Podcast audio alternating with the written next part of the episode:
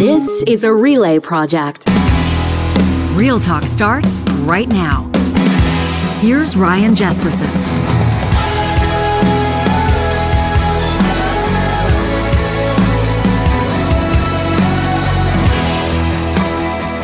It's May 30th. It's the morning after the Alberta election. Jespersen here with John Hicks. In just a second, City Councilor Sarah Hamilton.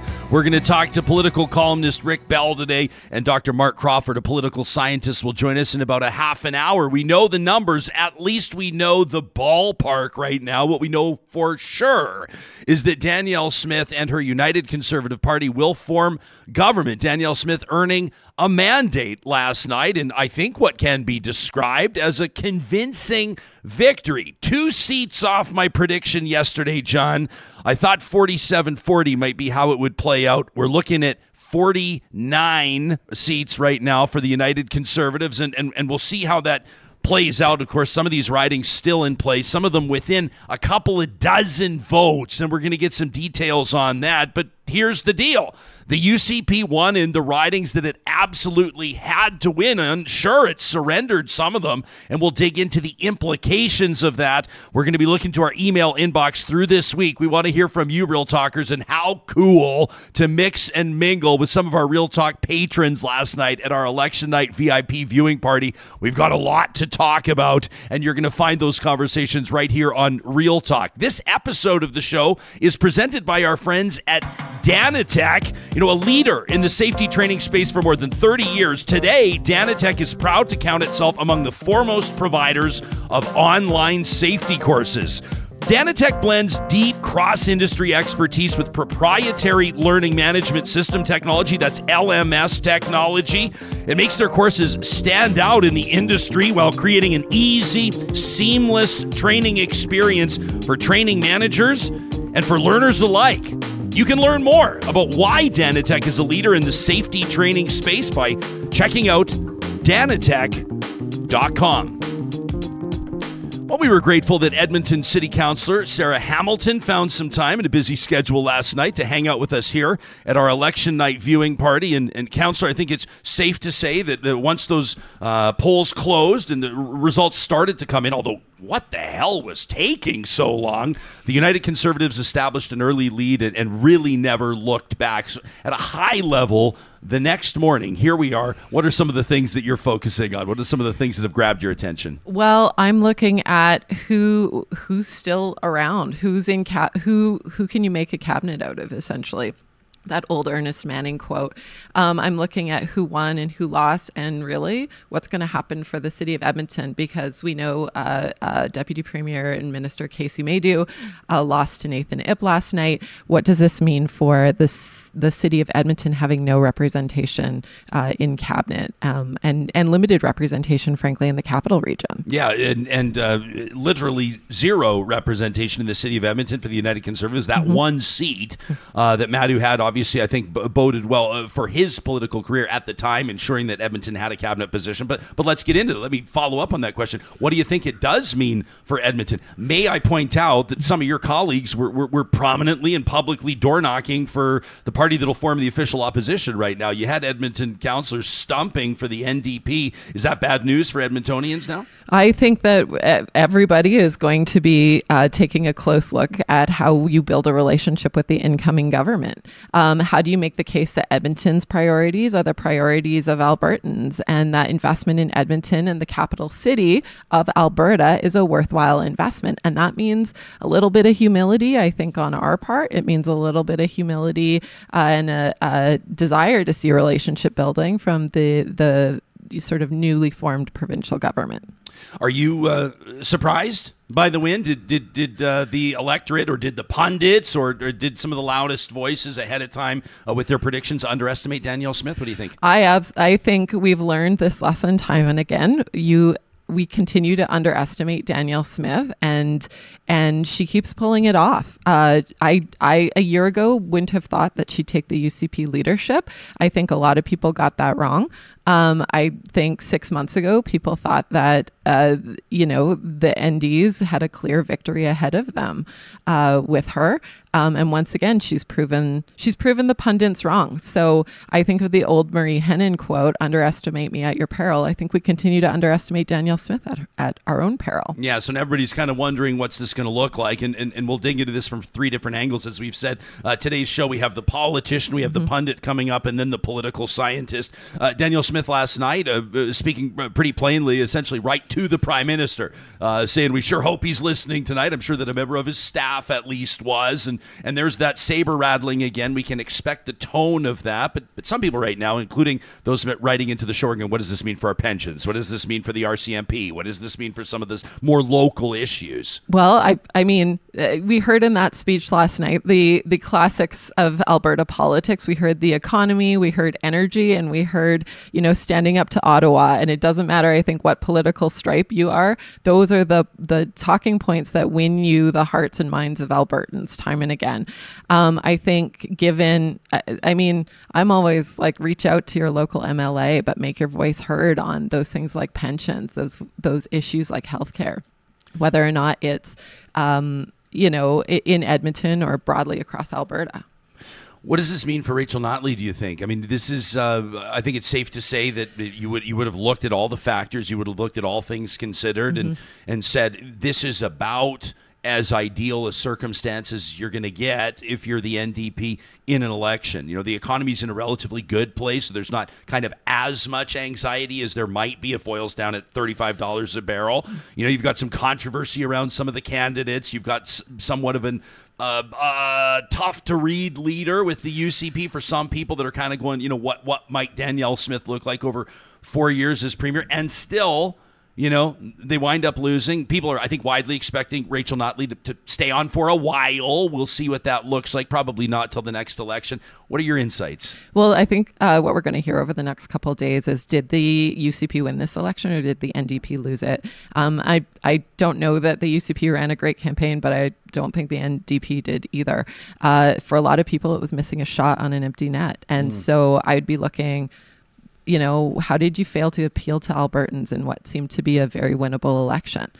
And conversely, if you're the UCP, did you learn any lessons out of this? You lost 10 seats from last. Is, is that to be expected? Or are you going to do that necessary soul searching to make your case as the government of this province? Yeah. And then, and then you, and then conversely, you go, okay, well, the, you know, the, the, UCP do lose 10 seats, but they retain a, a, majority government. Danielle Smith earns a mandate, wins her first general election as leader of a party, mm-hmm. right? For her, you have to know this probably feels like a long time coming. There's been a lot that's happened between the last time she ran in 2012 and, and this time around, yet still rumblings and leaders leaders you know, often, let me say, have to put up with this. You know, the knives are out. Who are the friendlies and who are the foes amongst that caucus? She'll be making cabinet decisions. Uh, do you feel like putting your neck out there and forecasting what, what in this context, what, what the next six to 12 months might look like for Alberta's premier elect? Oh, I mean, once again, I think that uh, there was lots of chatter about, uh, you know, the lead, like she might not last as leader. I I would say anything goes at this point. She's yeah. proven that she can deliver for yeah. for like on her electoral promises. And I think some of the things she was talking about last night that appeal to the people who didn't vote for her, I think shows that that desire to pivot and and govern um, responsibly and respect respectfully. So I, we haven't heard a lot of that kind of rhetoric lately in politics. It took me a little bit by surprise, enough that I wrote it down. But it, you know, was a bit of a relief to hear thing. Yeah honestly. Yeah. Yeah. Um, yeah. We'll, we'll see what happens. I mean, this is, this is always kind of the, the interesting point. You know, you get, you get to the results. Now we know what it looks like. And then now it feels like it's just the beginning. Uh, you're alluding to just as much in, in this relationship. I mean, I guess not a lot changes really between you know Edmonton City Council and the provincial government. You got some familiar faces there. Who's going to be the Minister of Municipal Affairs will be a big and interesting question. You know who will take that portfolio. You wonder if Rebecca Schulz might keep that one. She might, but she's also now in a more powerful position. Totally. She's one of the few returning cabinet ministers. Yeah. Um, and and a different dynamic that we haven't talked about yet is the next group to go to the ballot is the municipalities. So balls in our court in terms of delivering on our promises for our constituents. Well, give us an issue to focus on there. Um, I housing is a big one. I think, uh, but also revenue generation. Uh, we have attention, property taxes. Um, there's been stories over the last couple of weeks, people seeing expenses escalate but municipalities have limited limited tools to to deliver on uh, what cities uh, what cities across this province are facing, whether it is housing, whether it is the sort of need for services. So that that's a complicated conversation, requires collaboration, and it requires a collaborative approach.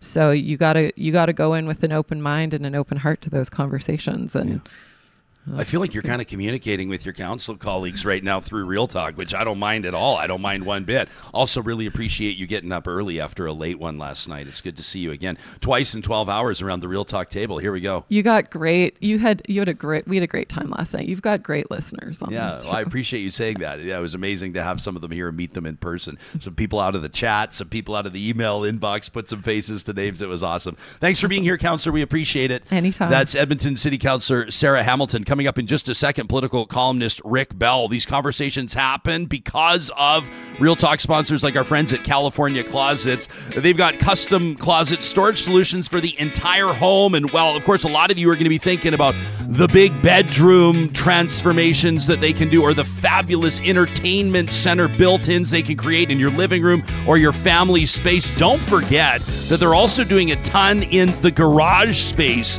A lot of people just kind of overlook the garage, right? right? I mean, I've been one of them for so many years. You're tripping over rakes, your hockey equipment's laying on the floor drying out, the vehicles are getting snowed on outdoors because there's no room for them. California Closets can help you turn this around. Their garage storage cabinets reflect the fact that, of course, the garage is the workhorse of the home. Why not make it work a little harder for you? You can get started on your own custom designed garage cabinetry by visiting californiaclosets.ca today. Hey, with just a couple of days left in May, our friends at Grand Dog Essentials want to remind you that they've got some great specials on right now. In particular, one for those of you whose canine family members are loving that doggy muggy chicken veggie raw dog food blend. It's on sale for 99 bucks a 40 pound box all the way through till May 31st. You got a couple of more days to use the discount code May 2023 at checkout to receive your savings. Now, if you're a regular to the show, you know that Grand Dog Essentials is delivered right to your door in Edmonton, Calgary, and Central Alberta. And of course, they've got a ton of supplements you want to check out as well. Under the Shop Now link, these Adored Beast Apothecary supplement line really popular. Why? Because, well, it's not just for dogs, for cats as well. You can learn more about the offerings again at granddog.ca. Our friends at Kuby Renewable Energy are hiring right now. If you're in Alberta or BC and you're looking for a new opportunity, you want to be part of Canada's green energy movement, part of Canada's energy and sustainable future, check out kubyenergy.ca today. They're looking for apprentices, they're looking for electricians who are looking to be part of a big and bold new corporate vision driving Canada toward net zero. It's what Kuby Energy is all about. They've got a lot of great perks as well for folks that are joining Team Kuby. You can get the ball rolling on that. Make contact with their team at kubyenergy.ca. And a big shout out to our friends at Freson Brothers, 16 different Alberta communities. They want to remind you that their garden centers are now open. One of the best parts about the Freson Brothers Garden Center experience, more than half the plants you're going to find there are grown right here in Alberta. That means they're well suited for the Alberta climate. Even the potting soil from right here in Alberta. No surprise, this family owned company has been all about that since inception more than 65 years ago. Freson Brothers is Alberta grown and Alberta owned. Sun columnist Rick Bell in just a second. Let's uh, hear a little bit from Alberta's Premier elect Danielle Smith. Here she was taken to the stage late last night. The results taking a while to roll in, but once it was confirmed, that she'd won her first general election. Here's a little bit of what she had to say. And just as I would like to thank the hundreds of thousands of Albertans who voted for the UCP today, I want to speak for a moment to every Albertan who did not. I want you to know that my oath is to serve all Albertans, no matter how you voted.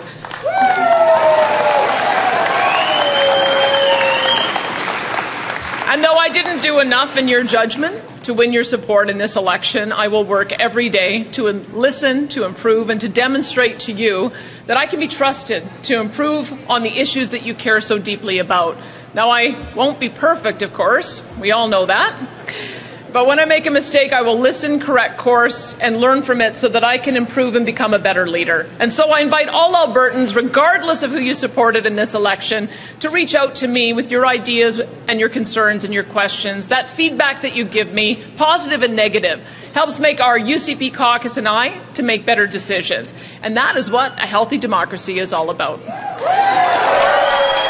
That was Danielle Smith last night bit of an olive branch to those that did not vote for her or the United Conservatives. Rick Bell, of course, has been covering Alberta politics for many years, and he was killing it last night. Great to see him uh, on the CBC, and grateful that he's making some time for us this morning. Uh, kind of a kind of a nice in the spirit of a healthy democracy. A message from the premier elect to those that that uh, didn't have the nicest things to say about her heading into it. Were you surprised by that? There wasn't exactly gloating, I wouldn't say. No, I was not surprised surprised at all. You that, that's the sort of thing you have to say on election night. What was interesting is, first off, I I bet 50 seats, and if Tyler Shandro had actually won a couple more votes, it would have been 50. But it looks like it's 49. Yeah, well, anyway, Rick, but there, Rick, there's a couple ridings that are still within 20 votes, 30 votes. I mean, that's what I mean. Yeah, yeah, so it could it could be as much as it could be it could be 50 51. Yeah. Uh, but I picked 50. But Interestingly, I was just looking at a column I wrote on October 13th, right after she won the leadership. A column that a lot of people laughed at Smith about. Called Dan, I'm looking at right now. Danielle Smith, how she thinks she'll win the next election. Yep. Keep the rural, win 10 to 15 seats in Calgary. Bingo! Exactly what you did. Yeah, and that was probably. Said, no, you should be going after every vote. Why are you writing off certain parts of the province? Blah, blah, blah. But in the end, now she's got a problem now because she only has a dozen big city seats. But that was her strategy keep that rural base happy and win enough in the Calgary suburbs to get over the finish line. Well, let, okay, so you say that she's got a problem now because she, you know, they've surrendered. Uh, let me not say surrendered, but they lost some some of the big city seats. Are you talking about in the process of forming a cabinet? Like, why exactly? She's got majority government. She's got a mandate yeah, for. No, no I, I, I just think when you're when you only have a dozen seats for you know the two legs of the stool of Alberta of the three-legged stool, you know, yeah, she'll she'll be able to form a cabinet and you know, that will be fine. But I'm just saying, you know, she probably want, you know, deep down they probably wanted a few more seats. They wanted a Tyler Shandro to win. They wanted a Jason Copping to win, even though they knew that was not necessarily going to be possible. But interestingly, remember all the coverage. Everybody's forgetting the coverage during the election. All, but you know, all the videos, all of the, all of that stuff and in the end, it did, you know, it may have made some difference, but she almost got the same amount percentage vote as Jason Kenney. The NDP went up, but the Alberta Party vote, which I think was around 8 or 9% last time, virtually does not exist. Yeah. So it looks like a lot of that, almost that Alberta Party vote, almost totally swung to the NDP and and that's where they got their bump. I think they got what about a ten percent bump, and I think the Alberta Party under uh, uh last time was about eight or nine percent. Yeah, and Notley and, uh, and, Dan, and, Danielle got like 42, 52, 53 percent uh, of the vote. I mean, it was. And remember, can we go back to the 2019 election? Remember, what was the big story of the 2019 election in the coverage? Not jobs, economy, pipelines, Trudeau carbon tax. That was Kenney's agenda. The UCP leadership race, alleged corruption, yeah. kamikaze candidates. We're still waiting for that. So, you know, it's interesting what people thought the ballot question was as opposed to what the ballot question was. The ballot question did not end up being Danielle Smith, at least not for enough people. Some of these ridings that were in play, we talked to Dave Cournoyer yesterday, and he's going, you know, right. keep an eye on Calgary Elbow, keep an eye on Calgary Glenmore. As it stands right now, I mean, the numbers that we have right now, Calgary Glenmore is is being held by the NDs, Nagwan Al-Guneid uh, taking out the incumbent Whitney Issik by 30 votes, it looks right, right. now. 49.2% of the vote to 49.1% of the vote. It looks like the NDs are going to take Calgary Elbow as well, which was most recently held by United Conservative uh, Doug Schweitzer. It was held before that, uh, and I'm talking a ways before that, by Alberta Party leader Greg Clark. Calgary Elbow has been the home of two premiers, Redford and Klein. Interesting message being sent by Calgary. Some hard fought campaigns, obviously, down there. Uh, can I ask you, big picture, did the city of Calgary collectively send a message, Rick? And if so, what did Calgary say last night? Well, it's different parts of Calgary, as you know, a city. When you look at these actual ridings, uh, the ones where you know, uh, you know, there are a lot of ridings where the UCP won with reduced numbers. So obviously, there was some concern about that whole, uh, you know, the the what the NDP was saying about Smith, uh, risky, unpredictable, bozo eruptions. You don't know what she's going to do. It did have some effect in Calgary. It just didn't have enough effect in Calgary. So there is a message there. And you were asking, by the way, about Rebecca Schulz. I think I heard that on yeah. the last one. Finance Minister, thank uh, you. Let's move on to the next question. What gives you the confidence there? I think I think she'll want somebody who is a moderate suburban Calgary uh, person to be in that position, mm. because again, they'll only have what about a dozen seats in in uh, from from Calgary. So I think they'll want somebody. And remember, she was during the campaign and before the campaign, she was often the person who introduced Danielle Smith. She went, she quarterbacked some press conferences with Smith, uh, for Smith. So yeah, I'm just predicting it. I mean, it may not be true. I mean, I'm just saying this off the off the, off the top of my head. Yeah, yeah. But I think a lot of people. This is the. I mean, what is going to happen now? To the NDP. Well, you tell me, Rachel Notley. I think stay. I don't speak for Rachel Notley, obviously, uh, but uh, you know, I think that she stays on for you know, like what what what is sort of like a graceful. She she has she's earned the the the right, right. and the, you know the privilege, I suppose, of of writing her own departure, if indeed that's what she chooses to do. Right, right. I would suspect, you know, I don't know, she rides it out for the next twelve to eighteen months. They tee up a leadership but, race. But, what do you think? But then, no, but the big thing is not so much what happens to Rachel Notley, but what happens to the NDP because this particular strategy Danielle Smith digging up videos, digging up stuff, the ethics commissioner. That's all gone now. Yeah. They can't use that again. That's finished. That's done. So now Smith, they will have to attack her on her governing. So the NDP is going to have to make a big adjustment now, apart from the fate of Rachel Notley, as to what they actually do, what they actually stand for, what they actually want the ballot question to be, because the stuff the the most of what they ran on is gone now. It's done. We we don't need any more videos. We don't need any more. What did Danielle Smith say on talk radio or in uh, some podcast? That's all done. That ammunition has been spent. It's been fired. So now, and you know the natural. Has Alberta really changed? Well, you tell me. Let me take Rick. Let me let, us take a look at one riding in particular. Here, here's one that people were curious to see how it would play out. Jennifer okay. Johnson, the the controversial candidate in Lacombe Ponoka, uh, Danielle Smith has said that Johnson will not sit as a United Conservative at least at the outset. Uh, of right. this next legislative session. She dominated in Lacombe Ponoka, winning by more than 10,000 votes yeah, with exactly. 67% of the vote. Lacombe Ponoka, and this is not a compliment, uh, also sent a very clear message to the rest of the province and the rest of the country. What does that tell you, bigger picture? Bigger picture is that was never a big story. It was it was a big story in the sense of what was said, but it was not a big story in the sense of moving the needle. Yeah. But I never I never wrote about it, not because I thought her comments were appropriate. They were definitely not appropriate. Let me underline that. Very much not appropriate. But they weren't they weren't moving the needle or they may have moved the needle a little bit, a little bit in Calgary, but they didn't move the needle enough. Because when you're running, you want to run a campaign where you can win.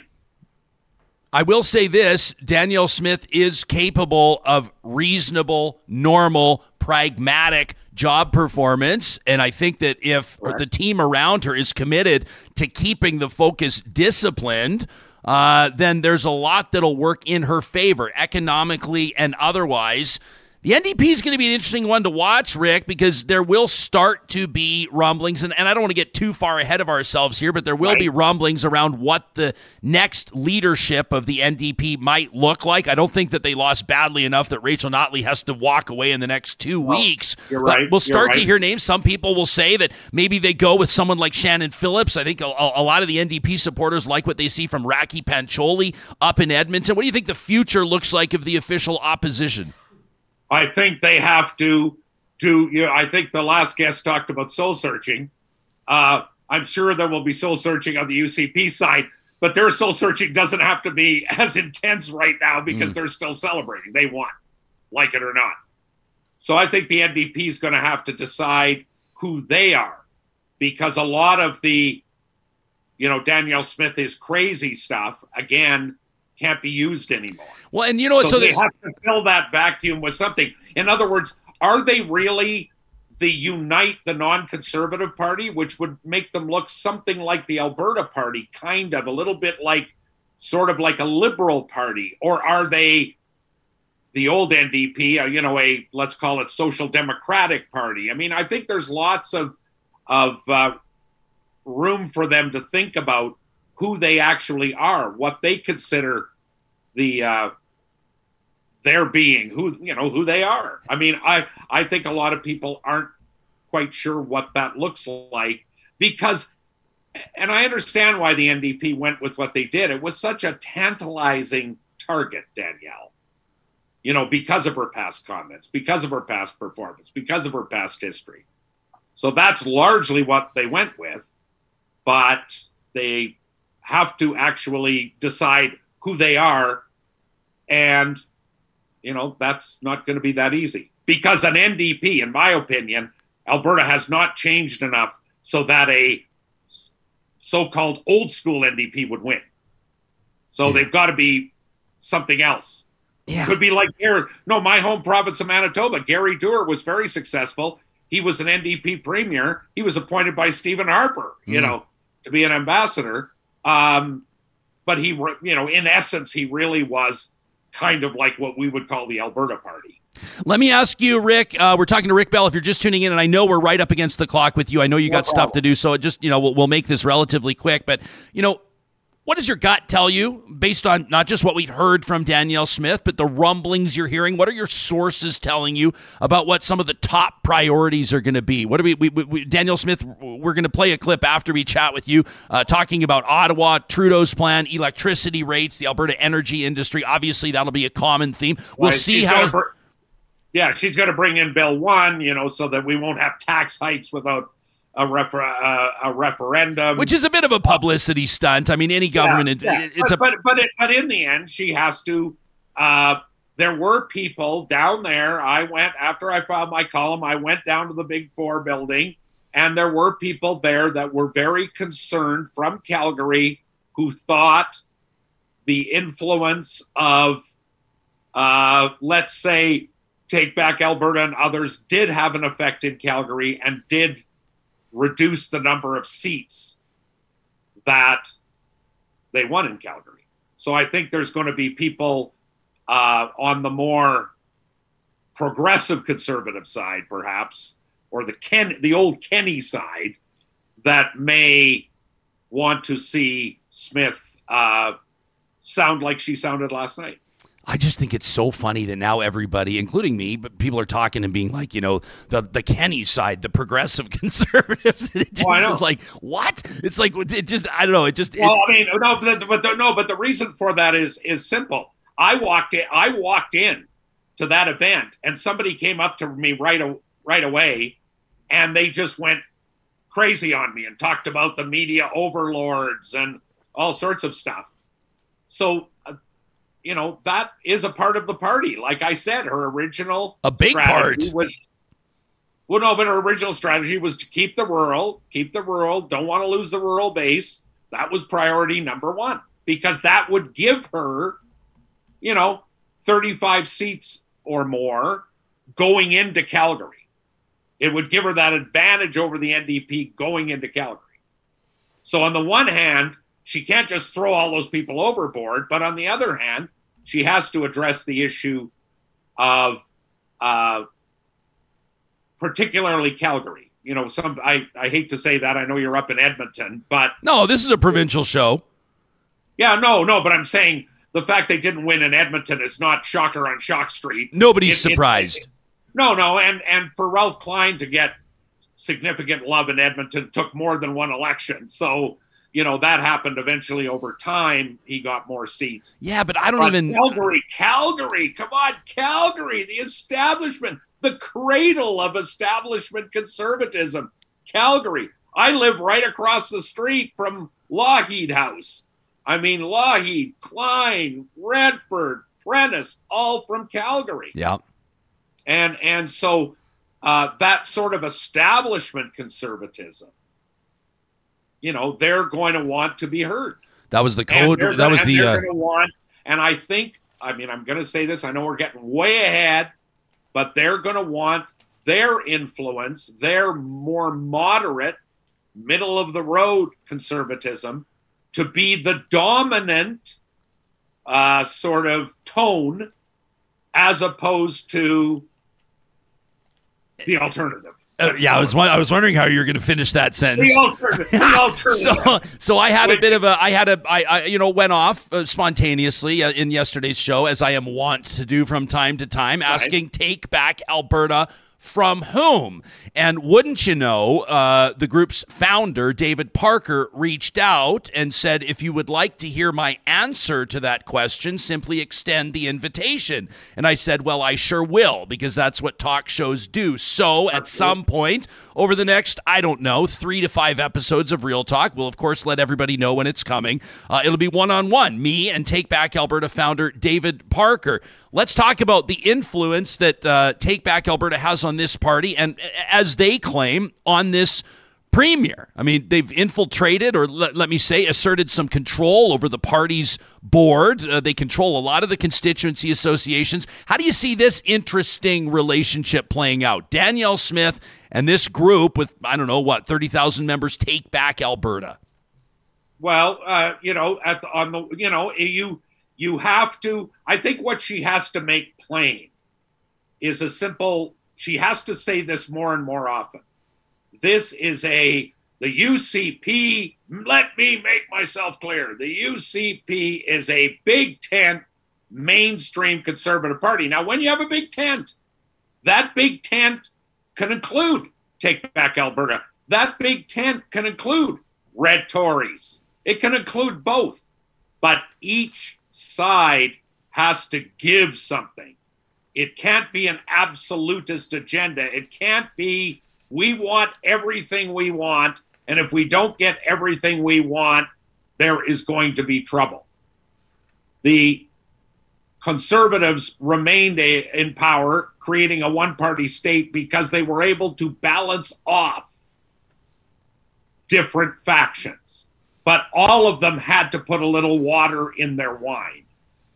So Take Back Alberta can have input, but they can't just say, here is our manifesto, Danielle, and this manifesto must be put through. And I think the fact that Calgary wasn't as inviting to Smith as it was to Kenney and it shows her that she does have to settle down the Calgary people who are largely not, you know, there are a few take back Alberta people here too, uh, but are not that. So, I mean, everybody, when I covered Ralph Klein, you had a wide spectrum of people. You had Jim Dinning, you had Stockwell Day.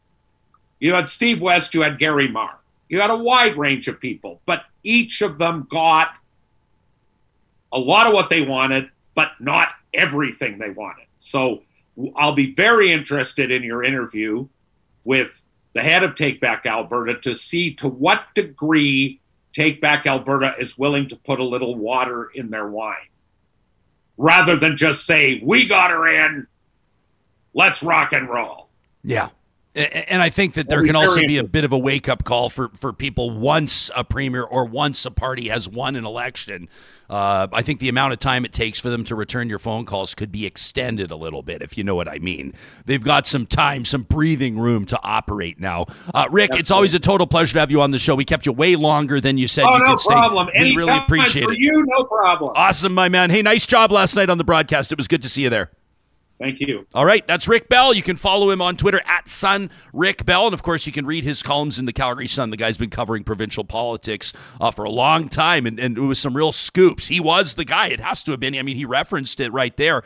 I would imagine w- one of his most read columns in the last five years, probably when he got that exclusive with Danielle Smith. You remember that we had Rick on the show talking about it, where she basically said, I mean, in not so many words, eh, you know, we're not as concerned about Calgary. We're not as concerned about keeping seats in Calgary. Never would. How do you feel if you're like Tyler Shandro, or how do you feel if you're a prominent MP or cabinet minister out of Calgary right there? But hey, she called the strategy. The strategy worked, and now you've got a UCP government uh, right now, as it stands, as we're doing this on Tuesday morning. Looks like 49 seats, but of course that number could could change a little bit, and and along with that, John will change potentially the results of our of our our uh, whiskey contest, our bourbon contest yeah. last night at our viewing party. Right now, give a Very shout close. out to yeah. political strategist, uh, and uh, you know you've heard Jared Campbell on our group chat roundtable. He and Jason Leslie of the Alberta Chambers of Commerce right now are tied, uh, having okay. predicted a 49-38 outcome. Uh, we've got Jake Kubiski, the CEO of Kubi Energy, who, who predicted 50 seats. So yeah. Jake, I'm sure will be, you know, he'll win the bottle of bourbon if that number changes a little mm-hmm. bit. So a lot of fun last night. How you holding up? You were oh. you were keeping it moving last night, buddy. I'm a, I'm a quart low. Well, here you are, Johnny, bringing it. In just a second, Dr. Mark Crawford from Athabasca University. But you know, these conversations happen on Real Talk because of amazing sponsors like our friends at Apex Automation, and, and they want you to know. You can check out right now apexautomation.ca that they're hiring. And not just for Alberta, not just for BC. They have projects across the country. And congratulations to the team at Apex. They've just opened up a field office in Houston, Texas. How cool is that? I mean, the fact of the matter is, there is an incredible amount of opportunity in the field of automation, and Apex is leading the charge with projects, autonomous vehicles and machinery, advanced process controls, robotics, remote terminal units. I mean, all kinds of cool stuff. Alarm management, the opportunities go on and on and on for electrical engineers, instrumentation engineers. Maybe you're, you're a computer science engineer or a mechanical engineer. How about an electrician or an instrument tech? Listen, the point is Apex Automation is a company that understands the value of their team. They put people ahead of profits, and they'd love to hear from you. This might be the universe tapping you on the shoulder. You can learn more at apexautomation.ca. Boy, a beautiful, beautiful week ahead forecast wise across the province. If, if you're feeling like treating yourself, and why wouldn't you? If you're in the Metro Edmonton region, the Dairy Queens of Northwest Edmonton and Sherwood Park want to invite you to check out June's Blizzard Treat of the Month Available now, the Reese's Caramel Pretzel Blizzard Treat. Summer should be one big adventure for you and your taste buds. And this blizzard will get you there a salty, sweet thrill ride. Yeah, I said thrill ride. A crunchy pretzel and peanut trail leading to the world famous DQ soft serve. Why wouldn't? Gosh, why wouldn't you? There's no reason not to. At the Dairy Queens of Palisades, Namao, Newcastle, Westmount, and Sherwood Park, on Baseline Road. Our friends at Complete Care Restoration know that, you know, obviously fires, floods, a real gut punch. They've got a ton of experience helping Albertans bounce back from disaster. And as we recognize right now that entire communities have been displaced and in some cases significantly damaged by wildfire, big shout out to the firefighters right now across the province of Alberta. If this is your reality, we want to let you know you can trust the team at Complete Care Restoration to get you back on your feet. It's what they've been doing for more than 10 years. A family owned business. You can get in touch with Complete Care Restoration. This is a team that is going to get you to where you need to be with utmost professionalism. You can learn more about what they do. By the way, mold and asbestos removal as well. Sometimes those are the ugly surprises involving a home renovation. Complete Care Restoration.ca is where you'll find them. And if your projects, your home improvement is going to be more in the outdoor spaces, look no further than Eden Landscaping across the Metro Edmonton region. This is a custom landscape builder for more than 20 years. They've been earning referrals and return business. Why? Because they are the complete service landscaper. You're not hiring a contractor, then bringing somebody else in to do the stonework, then somebody else is going to get that retaining wall where it needs to be. Uh uh Full project management from start to finish until you're completely satisfied. You can get in touch with Eden Landscaping today by visiting landscapeedmonton.ca. So we know Danielle Smith is Alberta's premier elect. We know the United Conservatives are going to form government. As it stands at this moment, uh, 49 seats looks like the total, but of course that could change. By the time some of our podcast audience members are listening to this, that number might have been in flux. We do know what some of Smith's priorities are. We do know what some of the plans look like. Dr. Mark Crawford will take us there in just a second. Here's another little bit of what Danielle Smith had to say, not just to United Conservative supporters, not just to Albertans last night, but to Ottawa too. We need to come together, no matter how we have voted, to stand shoulder to shoulder against soon to be announced Ottawa policies that would significantly harm our provincial economy. Now, we have been made aware that in the coming weeks, Justin Trudeau is planning on bringing forward new restrictions on electricity generation from natural gas that will not only massively increase your power bills, but will also endanger the integrity and reliability of our entire power grid, which we rely on during our cold and dark Alberta winters. In addition, the Prime Minister is already ready to introduce a de facto production cap on our oil and gas sector that, if implemented, if implemented, will result in tens of thousands of jobs lost, tens of billions in lost investment, damage our province's fiscal position, and bring economic hardship to Albertans. Now, I've made myself clear on this matter to the Prime Minister in person and in public, but I feel we need to do it again.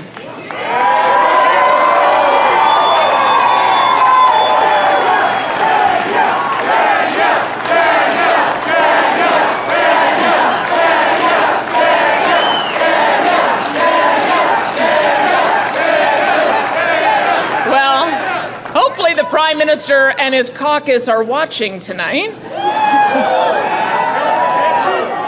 but let me be clear this is not a road we can afford to go down. If he persists, he will be hurting Canadians from coast to coast, and he will strain the patience and goodwill of Albertans in an unprecedented fashion. And as Premier, I cannot, under any circumstances, allow these contemplated federal policies to be inflicted upon Albertans. I simply can't, and I won't. To be inflicted.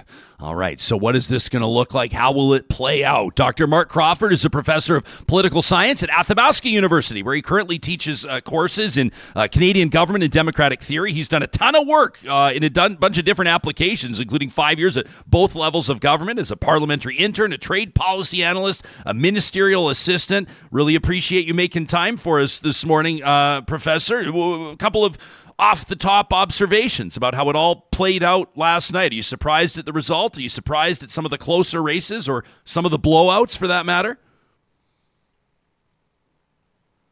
I think we've got you on mute, Professor. Want to make Oh, sure we sorry. can. There you are, loud and clear. Oh, you can hear me now? You're all good. Oh, good. Good morning. Uh, yeah. Um, well, four months ago, I would have thought that the, the NDP might be cruising to uh, to victory, and I think, um, and then something happened uh, in in the middle of the campaign. Uh, Janet Brown, um, re- very reputable pollster in, uh, in Calgary, came out with a new a new poll showing, uh, guess what? UCP is ten points ahead in Calgary, and uh, nobody believed it. It was an outlier and it just turned out that that you know she had a more careful methodology you know for correcting um, some of the biases that, that that have crept into polling in recent years. And so so um, from the perspective of four months ago it was kind of a surprise. Uh, but but I, I guess um, uh, with the benefit of hindsight uh, this election is uh, it represents um, you know one one uh, gradual step towards the normalization of Alberta politics. Uh, we know that we have a um, a two party system. Um, the um, the seat distribution in Calgary is is um, is fairly evenly split. The, um, the the only problem is that the NDP needed a big win and they couldn't get it. So. Do you think, uh, as the rest of the country takes a look at this, and they'll say probably not a huge surprise that you wouldn't call it a surprise nor an upset that a conservative party wins a provincial election in Alberta? Maybe some surprise that it wasn't closer uh, with the NDP, mm-hmm. considering some of the things that I think that the NDP had operating in its favor. But you, you talk about kind of a two party system. Uh, you know, I hate to say it for, for friends of mine that feel very passionately about the potential of the Alberta Party, but but I think at this point, you say you stick a fork in it. Uh, we'll see what the future looks like for for the Alberta Party, the Alberta Liberal Party. What does the rest of Canada observe uh, based on what they saw last night? Predictable, or, or maybe a surprise for some folks in in BC or Ontario or the Maritimes. Well, I suppose uh, from from you know from the perspective of um, of farther away uh, what could be more normal, I guess, than a you know conservative government getting reelected in Alberta uh, with a majority government.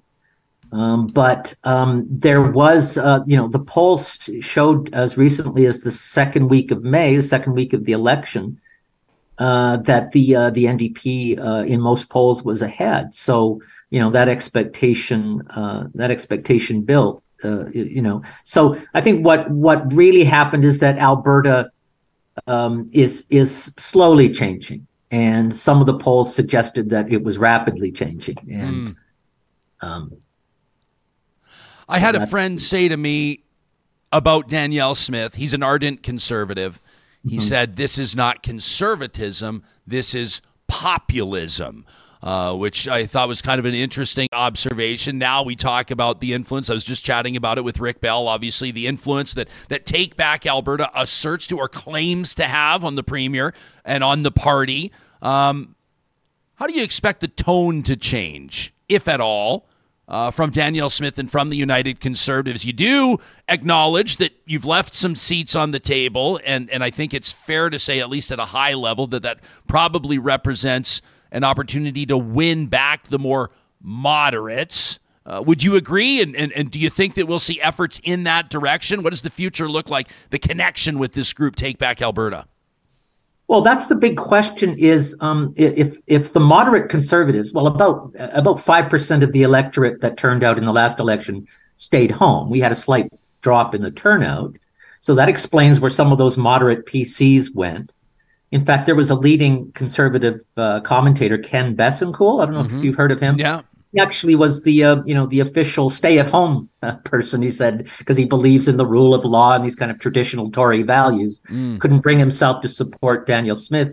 Couldn't vote NDP, so he said, "Let's stay at home." Um, but yeah, I mean, um, I think there's a real question there because I think Smith, and I think she showed in her uh, talk last night, she really is um, a kind of American style populist politician. And um, I think one reason this, uh, besides the energy and climate issues uh, and the federalism issues that are going to be raised by this election, um, is that it, it's the closest thing to an American style uh, polarization. Um, um, uh, in Canada is right here uh, in this province, and and um, you saw um, her kind of her kind of looseness with um, with uh, the facts, you know, the fact checking of her uh, debate performance, uh, and um, her kind of uh, relaxed attitude towards um, rule of law procedures, conflict of interest, that sort of thing,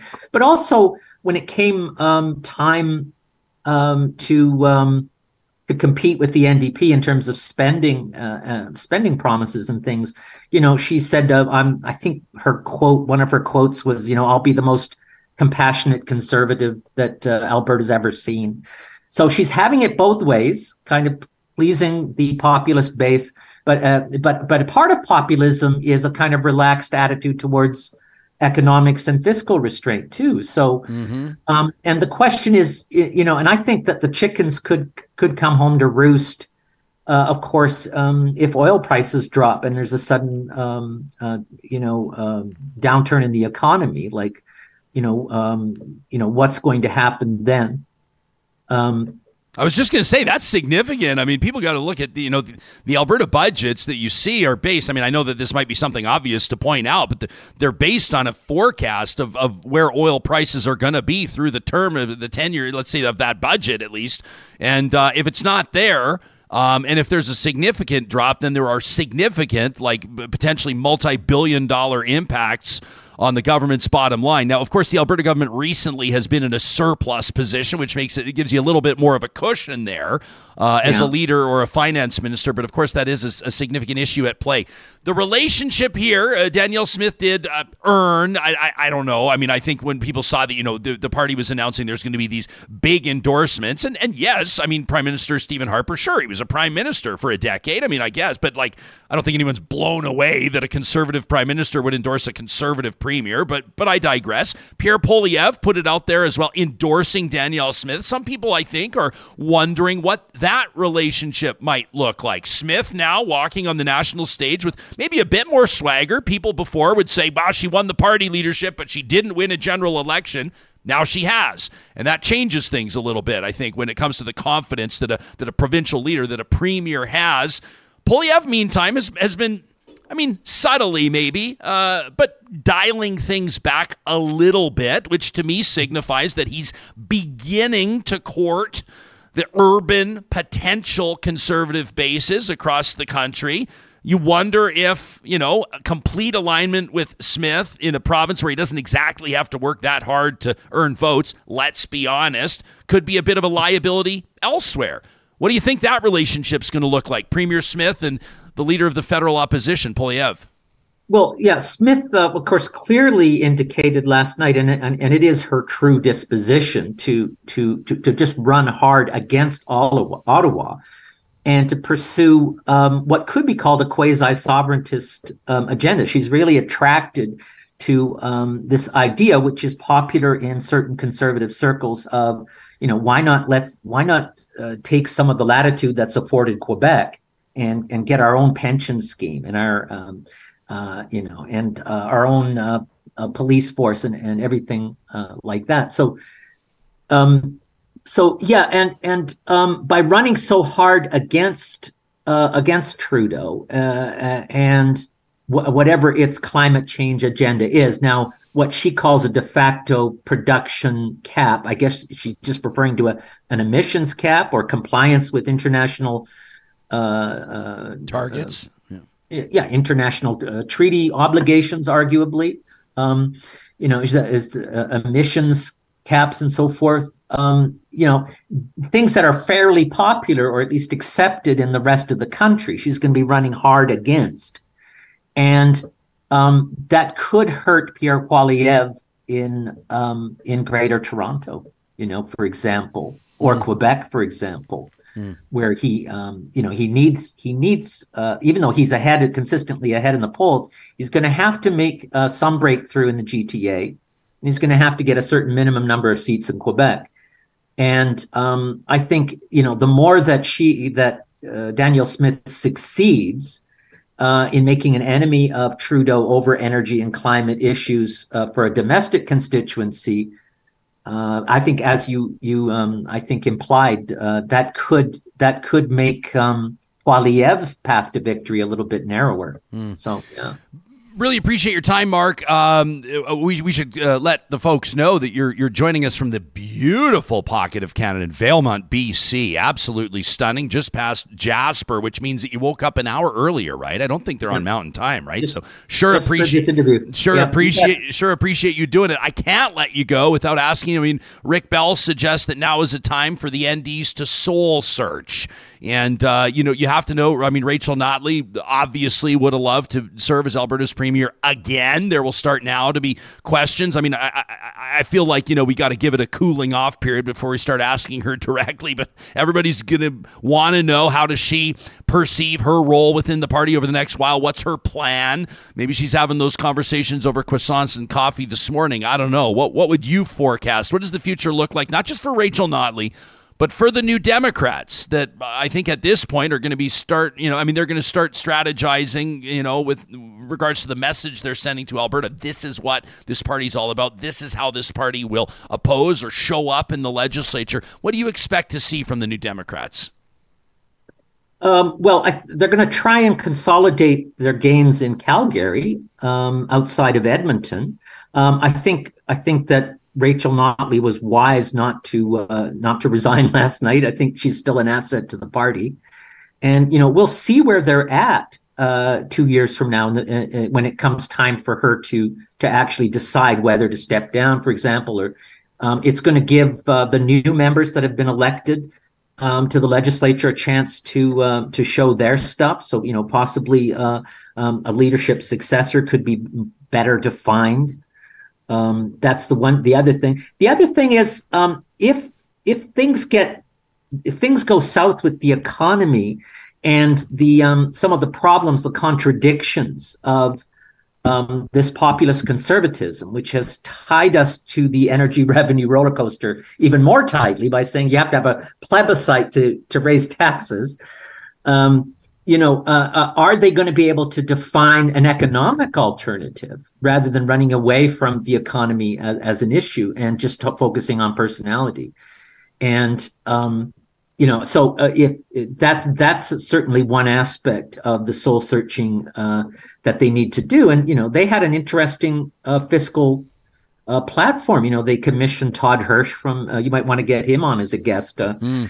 um, from ATB but um, you know, so if if uh, Danielle Smith has painted herself into a fiscal corner or an economic corner, and um, uh, because of her uh, populist, compassionate promises and her her um, her uh, commitment to uh, to low taxes, well, then then perhaps the uh, the NDP and can position itself as an actual economic alternative, and um, and also we'll we'll see what their personal approval ratings are um, Notley uh, and Smith uh, two years from now. That'll be really interesting. It will be. That's something we'll certainly be keeping an eye on. Uh, really appreciate you making time for us today, sharing your insights, and, and, of course, like we said, waking up early the morning after an election when the results were coming in as painfully slow as they were yeah. Uh, means that much more. Nice to see your face.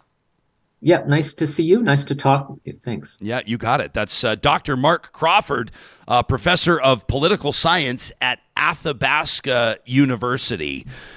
You can let us know what you make of what you're hearing here on the show today. Obviously, there are a million different angles of approach to this.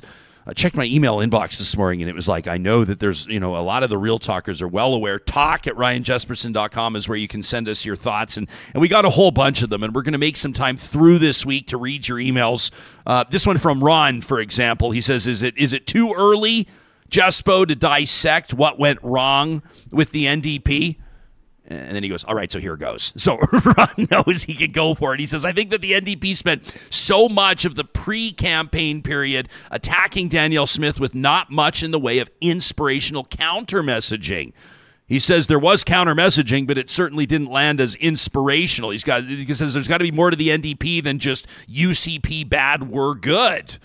Uh, Ron says most people in Alberta, I think, felt the same way. Every single vote was a choice between bad or less bad. He says, I'll let you and the audience decide which is which, but I want to be inspired, says Ron. I want to experience hope in politics, new possibilities, not the same stale binary choice between just two options. He says, I also think this is a damning condemnation of the messaging surrounding the other guys, you know, outside of the machinery of the NDP or the UCP juggernauts in Alberta. There aren't a lot of good options. And, and this election cycle, uh, it could be akin to throwing your vote away. I mean, this is what we heard from Jordan Wilkie. That's the battle with the Greens, yeah. with the Alberta Party. They got to mm-hmm. convince people that it's not a, a wasted vote, yeah. right? He says the voter enthusiasm, this is Ron again, just wasn't there in this election, and it absolutely showed in the way that we got another four years of the United Conservatives. Uh, Ron says, I attend MacEwan University. Uh, shout out to MacEwan. He says, on the advanced polling days, I just didn't see a whole lot of people showing up to vote, just a spattering here and there, which is interesting because it was record setting turnout at the advanced polls. But I'm assuming at MacEwan University, it's fair to suggest that you might have a younger demographic. Maybe the younger voters didn't show up. Common theme, state the obvious, fill it in here, right? Ron says, I don't know, 2015 might have been a fluke. A resounding rejection, though, of the staleness of the progressive conservatives. I'm just not sure how the NDP wins again in Alberta unless they either adopt new messaging or get an entirely new leader. Yeah, I don't know if Notley was the issue. I don't know if Notley was the problem. Although a new leadership race, I mean, it can infuse fundraising. This is me talking, not Ron. It can infuse awareness and excitement within a party if they do it at the right time you know, maybe two years out from an election. Maybe you give the new leader time to get her legs under her. Yeah, that's what I said. Ron says, for the record, I didn't vote UCP. I voted NDP, but it was an unenthusiastic vote for the alternative to the United Conservatives. That more than a vote for anything meaningful. He says, by the way, I listened to Adler on your show on Monday, and I actually said to myself, give it a rest, Charles. he says the UCP aren't Nazis. Adler never said that, but he did talk. He did compare Take Back Alberta to the Taliban. He did, which I think a lot of people went, "Whoa!" And just for our listener, I often tell Charles to give it a rest. So. we'll say that to his face next Monday. Ron says there are enough grown-ups in the room to ensure that Take Back Alberta doesn't turn Alberta into Gilead from The Handmaid's Tale. Among the many moments on Monday's show, that was where my eyes rolled so hard they almost popped out of my head. Ron, don't hurt yourself. He believes, uh, says Ron, pragmatism has been dead in Alberta politics and elsewhere for a long time. Signed a tired and frustrated follower of Alberta politics who is praying for some sensible political discourse for once. That from Ron. Thanks for taking the time. I, I hope wonder, it helped you sleep last night. I wonder if those early votes even mattered though, because I'm looking at so this is like the unofficial total numbers, but you know, 2.8 registered voters, 2.8 million, and uh, it looks like the turnout was like around 63 percent. Mm-hmm. So I mean, I think the biggest we had ever was what, like sixty-seven. Yeah, turnout to, here was down about five percent yeah. from from twenty nineteen. So I mean, everyone thought, oh, oh well, you know, it's going to be a record turnout because of the early votes, but it looks like we had less voters yeah. than the last election. About five percent down, yeah, and that so. might be just because you didn't have a motivated vote. Like so, and, and, Rick was talking about this. Like, what was the ballot box question? Mm-hmm. You know, as Jason Kenney sold it in twenty nineteen, a referendum on the carbon tax. This one probably a referendum on Danielle Smith. That's sure. probably how history will look back on the twenty twenty three election. And if you don't have people that feel super strong about something where they absolutely have to show up. Mm-hmm and in this case, NDP strategists this morning, you know, those that were in the war room will be going, how, how did we not quite? I mean, it's just like. Well, I think we know. know. I think uh, Rick Bell said, or was it our first guest? Sarah, Sarah Hamilton, maybe. Like shot on an empty net. Yeah, she and was quoting P- Peter MacKay. there. I mean, there was yeah. so many opportunities in that debate where, you know, you're sitting there and saying, why didn't you just go a little harder there?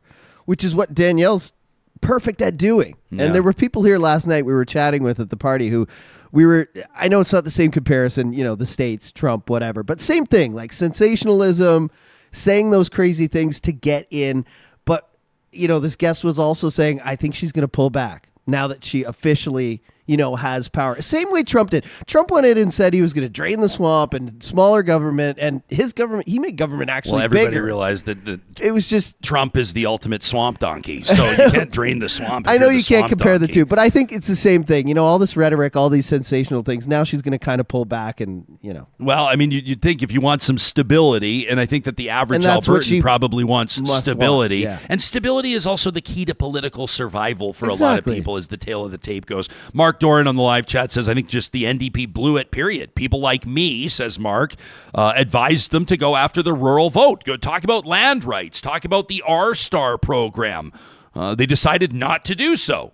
Uh, it was theirs to lose, and they lost it. That from Mark. Ken says neither party had a plan. Um, and, and I know now that like the, the partisan supporters will take issue with Ken's comment. I know it, but Ken says neither party had a plan for either our healthcare issues or for revenue challenges going forward. You know, right now the next budget would be in deficit for either party. That from Ken. Tracy says things are not bad enough yet. Uh, there's a disconnect between programs and services and politics. And here's another thing if right now You're sitting here waiting for the NDP's next opportunity to go at Danielle Smith and the Conservatives. Ultimately, what we're all kind of sort of talking about is big blunders, failures, things blowing up in the government's face, proof that a program or idea can't work, you know, fiscal mismanagement. And ultimately, who does that hurt? It's a rhetorical question. It's an obvious question. Nobody wants to cheer against the province. The province is its citizens. The citizens are you, real talkers. We're going to keep talking about this stuff. We're going to still uh, work to figure out exactly what this means. Obviously, we hope to speak with the premier elect over the next number of days, as well as Rachel Notley, who will lead Alberta's official opposition into the next legislative session. And we're going to be talking to experts across industry. We'll talk to business leaders. We'll talk to community leaders. I see chatter right now in the chat. Jillian, one of our regular contributors to the live chat. So cool to have Jillian here last night. She was finally able to collect on her winnings as an author of an email of the month. Yeah. I said, don't you dare walk out of here without a real talk coffee mug. So we made sure she had her coffee mug. But she goes, uh, compassionate conservatism, okay. She says right now is basically every school across the province is trying to strategize and figure out what it's going to do with fewer staff in a few months from now than they've got right now. Some people, educators, healthcare workers are going to want to know what is the next number of years going to look like under this government. These are real issues, real people, real public services. These are the stories we will continue to follow. We thank you so much for being a part of today's episode on Real Talk. If you know somebody that would benefit from hearing these conversations, thank you in advance for sharing the links to our show, for sharing our podcast, and of course, for continuing to drive our editorial process. We want to know what matters most to you. We want to know what the conversations are sounding like in your workplace this morning or on the sidelines at the soccer game. How are you processing the results? You can send us an email anytime to talk at ryanjespersen.com. Find us on Twitter, the hashtag RealTalkRJ. We're back at it Wednesday. We'll see you then.